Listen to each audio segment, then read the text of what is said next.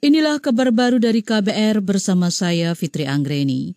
Presiden Komite Olimpiade Internasional IOC, Thomas Bach, memastikan Olimpiade 2020 Tokyo dibatalkan jika tidak dapat diselenggarakan pada 2021 lantaran pandemi virus corona.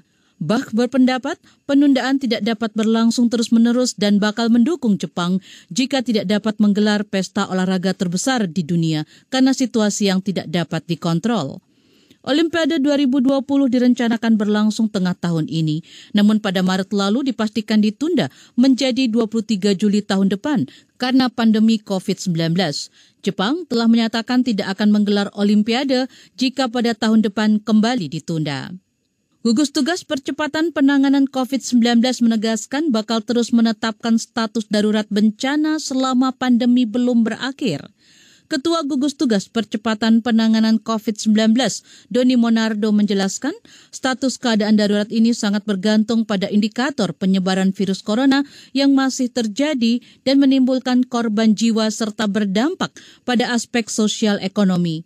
Kata dia indikator berikutnya terkait dengan status global pandemik yang ditetapkan Organisasi Kesehatan Dunia WHO sejak 11 Maret 2020 lalu. Selama WHO belum mencabut penetapan itu, selama itu juga status pandemi tetap ada. Pemerintah Kota Balikpapan, Kalimantan Timur melarang warganya untuk sholat Idul Fitri di masjid serta melaksanakan silaturahmi, open house, dan halal bihalal. Wali Kota Balikpapan, Zizal Effendi mengatakan keputusan tersebut disampaikan usai pemerintah pusat mengimbau peniadaan sholat id di luar rumah.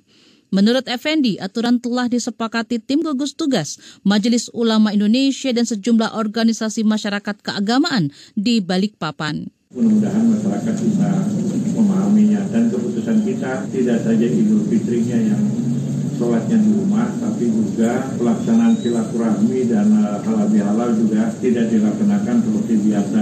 Wali Kota Balikpapan Rizal Effendi menyarankan warganya bersilaturahmi dengan cara daring atau video call. Tak hanya itu, dia juga meminta jajarannya untuk tidak menggelar open house di tengah pandemi. Demikian kabar baru dari KBR, saya Fitri Anggreni, salam.